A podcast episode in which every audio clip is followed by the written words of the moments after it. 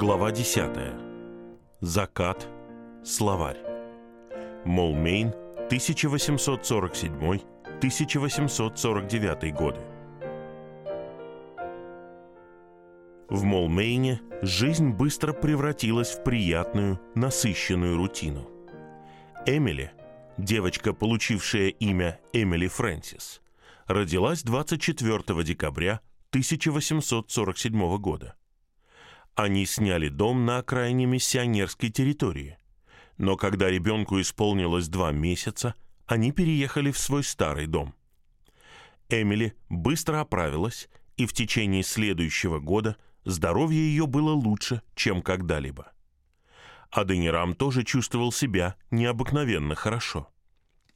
Каждый день они вставали до восхода солнца и отправлялись на короткую прогулку, часто проходя около трех миль. Иногда вместе с ними отправлялись несколько миссионеров и даже время от времени несколько миссионерских детей.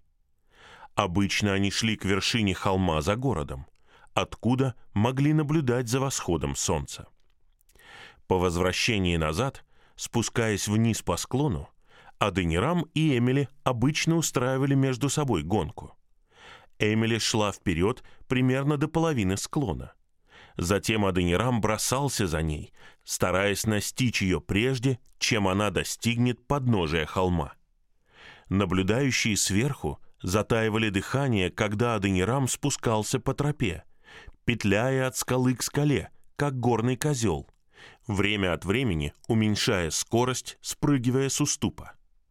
Летом 1848 года ему исполнилось 60 лет, но он казался полным жизни школьником. Как обычно, у него находилось время не только на словарь.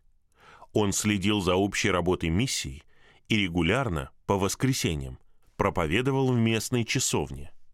Его слушатели долго вспоминали его энергичные проповеди, иногда с оттенком юмора, на местном языке. Аденирам, одетый в длинную черную мантию, стоял на низком помосте рядом со столом, служившим кафедрой. Паства разделялась так, что женщины были на одной стороне помещения, а мужчины на другой. И все вместе пели гимн, возможно, один из его собственных, например, «Хочу добраться до Золотого берега». Золотого – это была типично берманская мысль. Золотые пагоды, шведогон, правитель золотой. Если на то пошло, то почему бы не золотой берег? Аденирам заметно смягчился. Хотя во время своих проповедей он часто просил мать плачущего ребенка вывести его, но когда он проводил собрания для примерно 20 миссионерских детей, он часто предлагал им головоломки и загадки, которые решал в своем детстве. На самом деле, его жизнь все больше и больше вращалась по кругу. Хотя его вера оставалась такой же консервативной, как и всегда, по существу эта вера была с ним с детства. Божья любовь и благодать занимали все большее и большее место в его мыслях и учении. Те элементы мистицизма, которые все еще сохранились в его мышлении, превратились в размышления о мире и сладости, которые христианин может ощутить, отдав свое сердце Спасителю. В первые дни их пребывания в Рангуне Эмили была немного раздражена тем, что казалось ей примесью гийонизма, аберлинизма или чего-то в этом роде. Но вместе с Аденирамом она тщательно изучила всю литературу и соотнесла ее с Библией и здравым смыслом она пришла к выводу, что Аденирам был строго и полностью ортодоксальным. Единственный, кого она знала, кроме ее самой, кто был таким. Они сходились во всем. Даже, как ей казалось, в ее мнении о госпоже Гион, которую она считала отвратительной и мономанкой, хотя и признавала, что, несмотря на ее кажущуюся нелюбезность, в ней было и изящество. Однако юные Эдвард и Генри мало что знали о вероучениях. Они помнили привязанность отца и то, как он играл с ними. Почти 40 лет спустя Эдвард вспоминал, как его отец приходил утром в комнату и будил его с восхитительным куском берманского пирога или радостной вестью о том, что прошлой ночью в ловушку попала крыса.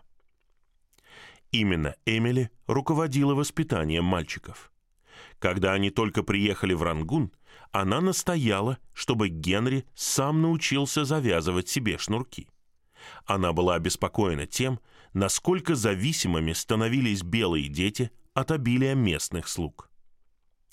Разумеется, она сама пользовалась прислугой как в Рангуне, так и в Мулмейне. После рождения Эмили она описала бабушку Грантер, она же кормилица, она же Мэйбья, которая только и делает, что спит и ест весь день, и которая, если бы была Янки, изобрела бы приспособление, чтобы поднимать ребенка и подносить к своей груди. А также волчка Джона, старого бенгальского карлика с дымчатым лицом, без зубов, с алым языком, который выглядит точно как змеиный и мускулами на высохшем теле. Но он был чудом из чудес в этом климате, деятельным человеком. А в дверях, выпрямившись как часовой, стоит длинноногий господин Ойли, бенгалец чистой воды, с языческим именем Джессинг. По крайней мере сейчас он правая рука дамы. Это красивый мужчина, шести футов ростом в тюрбане, из-за которого выглядит по меньшей мере на 6 дюймов выше. И как ты думаешь, что он делает? Этот великолепный образец человечества, красноречивый, с острым взглядом и изящной фигурой.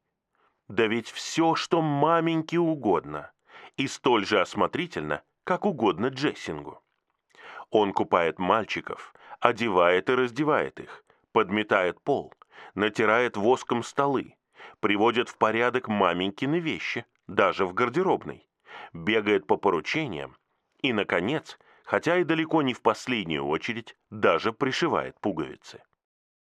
Но, по крайней мере, Эмили делала все, что могла, чтобы научить мальчиков и сделать их независимыми и бесстрашными.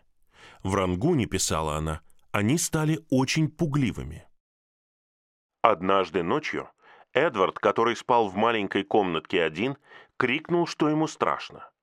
Поэтому я помолилась вместе с маленьким Эдвардом, поцеловала его на ночь и ушла, когда он, по-видимому, успокоился. Однако довольно скоро я услышала, как он крикнул, как будто в большом горе «О, Бо!». Бедняга все еще плохо говорил и не знал, что сказать дальше. Но этот крик, очевидно, принес ему облегчение потому что через несколько минут он снова крикнул «О, Бо!», но уже гораздо более мягким тоном. Я шагнула к двери, но не решилась войти. Через несколько минут он снова повторил «О, Бо!», но таким тихим, доверительным голосом, что я решила, что мне лучше вернуться в свою комнату и оставить его со своим великим покровителем. Некоторое время я ничего не слышала, а потом вошла и увидела, что Эдвард крепко спит на коленях. Теперь он всегда напоминает мне попросить Бо позаботиться о нем, если я забуду. И с тех пор я ни разу не слышала, чтобы он хотя бы слово сказал о своем страхе. Эмили тоже была занята. Не только двумя маленькими мальчиками и Эмили Фрэнсис, но и изучением берманского языка. Она уже давно закончила биографию Сары, еще в Рангуне. На самом деле, эта биография отняла у нее всего лишь шесть недель. Изучение берманского языка заняло больше времени, но у нее были необычайные способности к языку, и она достигла выдающихся успехов. Вскоре она смогла закончить вопросы по священным писаниям, начатыми Сарой, вести библейский класс и проводить молитвенные собрания для берманских женщин. В общем и целом, 1848 год был хорошим, счастливым годом. Возможно, напряженным для Аденирама и Эмили, но и самым счастливым для них обоих. И он завершился знаменательным свершением. В начале Нового года, 24 января 1849 года Аденирам смог отметить, что закончил англо-бирманскую часть словаря. Томик «Инкварто» в 600 страниц – грандиозное достижение. Он рассчитывал, что бирманско-английская часть будет примерно такой же по объему. Миссионер, конечно, знал, что словарь претерпит изменения и усовершенствования, но правильно рассудил, что он станет одной из основ всей будущей работы над языком. Невозможно сказать, какого труда мне это стоило, но я верю, что это будет ценная работа самого высокого уровня на долгое время. На этом все хорошее заканчивалось. Другие события были не так прекрасны. Например, в начале 1849 года Эмили снова заболела. Ее мучил кашель, который становился все хуже и хуже. У нее пропал аппетит, и она похудела. Уход за Эмили Фрэнсис во время короткой, но тяжелой болезни еще больше подкосил ее. В течение нескольких дней она приходила в себя. Об обычных прогулках с Аденирамом не могло быть и речи. Но они купили пони, чтобы она могла ездить на нем. Красивое, черное маленькое создание с гладкой лоснящейся шерстью. Он полон энергии, но нежен и послушен. И скачет, о, как очаровательно! Но на пони Эмили ездила всего неделю. Вернулся кашель, еще более сильный, чем прежде, а вместе с ним лихорадка и ночная потливость. Через некоторое время она стала выглядеть как скелет. В отчаянии они решили отправиться в плавание, и Эмили села на пароход до Тавоя, чтобы навестить Беннетов. Здесь ей стало еще хуже, и Беннеты опасались, что она умрет вдали от дома. Проведя неделю в Тавое, она вернулась в Мулмейн. Аденирам был в отчаянии. На востоке не было места с лучшим климатом, и сейчас было самое теплое и сухое время года. Хав, теперь служивший у англичан и заведующий правительственной школой, каждое утро присылал за ней экипаж. И эти короткие поездки, казалось, облегчали ее состояние, так что Аденирам и Эмили решили обзавестись собственной лошадью и экипажем. Но они оба ожидали, что Эмили скоро умрет, и хотя она и мечтала о более долгой жизни, она старалась взять себя в руки и приготовиться. Только их врач, доктор Мортон, не терял надежды. Он был убежден, что ее болезнь вызвана застоем в печени, а не болезнью легких. Он давал ей хинин и другие лекарства от лихорадки, рассчитывая, что это поможет. К удивлению Аденирама, это помогло. В течение лета она понемногу поправлялась, но Аденирам подозревал, что Эмили останется навсегда хрупкой и болезненной. Что касается Аденирама, то возраст, казалось, оздоровил его. Он работал, как писала Эмили в июле, как раб на галерах. И на самом деле, иногда он очень огорчает меня. Но, кажется, он от этого только полнеет. Поэтому я стараюсь не волноваться. Он ходит, или скорее бегает, как мальчишка по холмам, милю или две каждое утро. Потом спускается к своим книгам, раздумывает, строчит что-то, а когда увязает в трясине, выходит на веранду с твоей покорной слугой, ходит и разговаривает. По-бермански это называется кан-ин, пока не поймет, в чем суть, и потом снова за работу. И так до десяти часов вечера. Именно это хождение и держит его в живых. Летом 1849 года – Аденирам наконец получил известие из Америки, что он может поехать в Аву. Попечительский совет наконец выделил необходимые деньги. Но было уже слишком поздно, потому что надежды завоевать терпимость больше не осталось. Эта поездка ничем не поможет словарю, а только задержит его, поскольку к настоящему времени Аденираму удалось нанять опытного берманского ученого, который раньше был священником в Аве, и который каким-то чудом оказался в Молмейне. Но Адонирам надеялся, что деньги останутся. Когда словарь будет закончен, примерно через год, возможно, он сумеет ими воспользоваться.